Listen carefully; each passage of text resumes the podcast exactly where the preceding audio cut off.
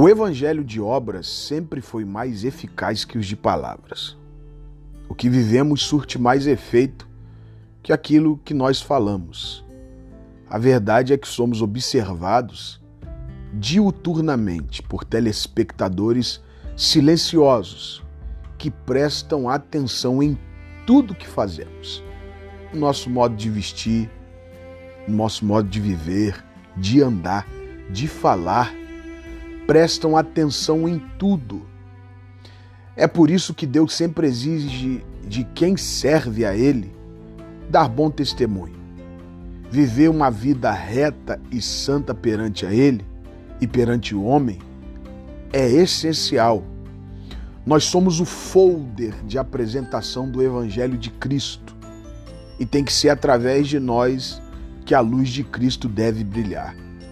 Precisamos ser o evangelho pregado, cravado, exalado em nosso cotidiano. Ou seja, precisamos ser o evangelho de Cristo todos os dias. No livro do Êxodo, no capítulo 3, verso 14, Moisés ouve uma palavra de Deus. Eu sou o que sou. Disse mais: assim dirás aos filhos de Israel, o eu sou me enviou a vós. Essa palavra pode até se tornar uma incógnita não explicada para você, porque Moisés ele iria se apresentar não somente para Faraó, mas para o povo de Israel, o povo que o conheceu como um príncipe do Egito, como alguém que assassinou um egípcio e que fugiu.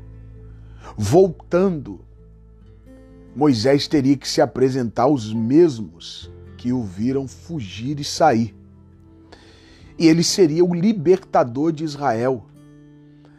Mas a grande verdade é que a incógnita e a dúvida de Moisés é como que o povo iria acreditar que ele seria o libertador de Israel, ou libertador do povo do Egito.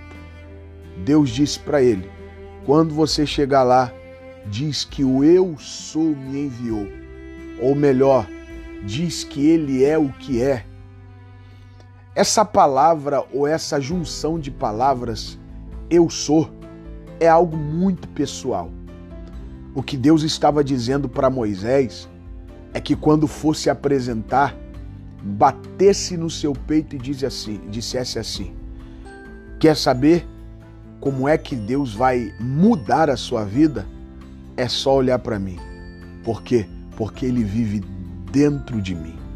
Eu sou a maior prova de que Deus vai mudar a sua vida.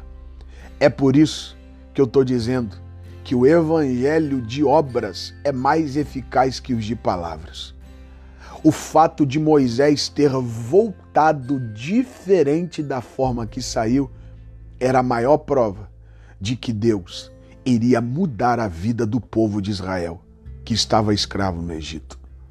Eu quero te convidar a ser a Bíblia que o mundo lê, a usar a sua vida como um incentivo de mudança, porque nós somos observados e nós precisamos exalar o perfume de Cristo, para que isso seja um chamariz, para que as pessoas venham ter o desejo de mudança de vida.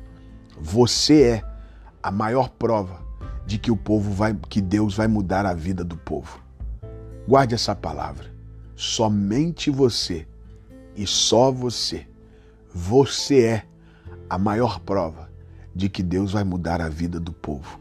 Porque se Ele mudou a sua vida, vai mudar a vida de muita gente através de você. Graça e paz. Que Deus te abençoe.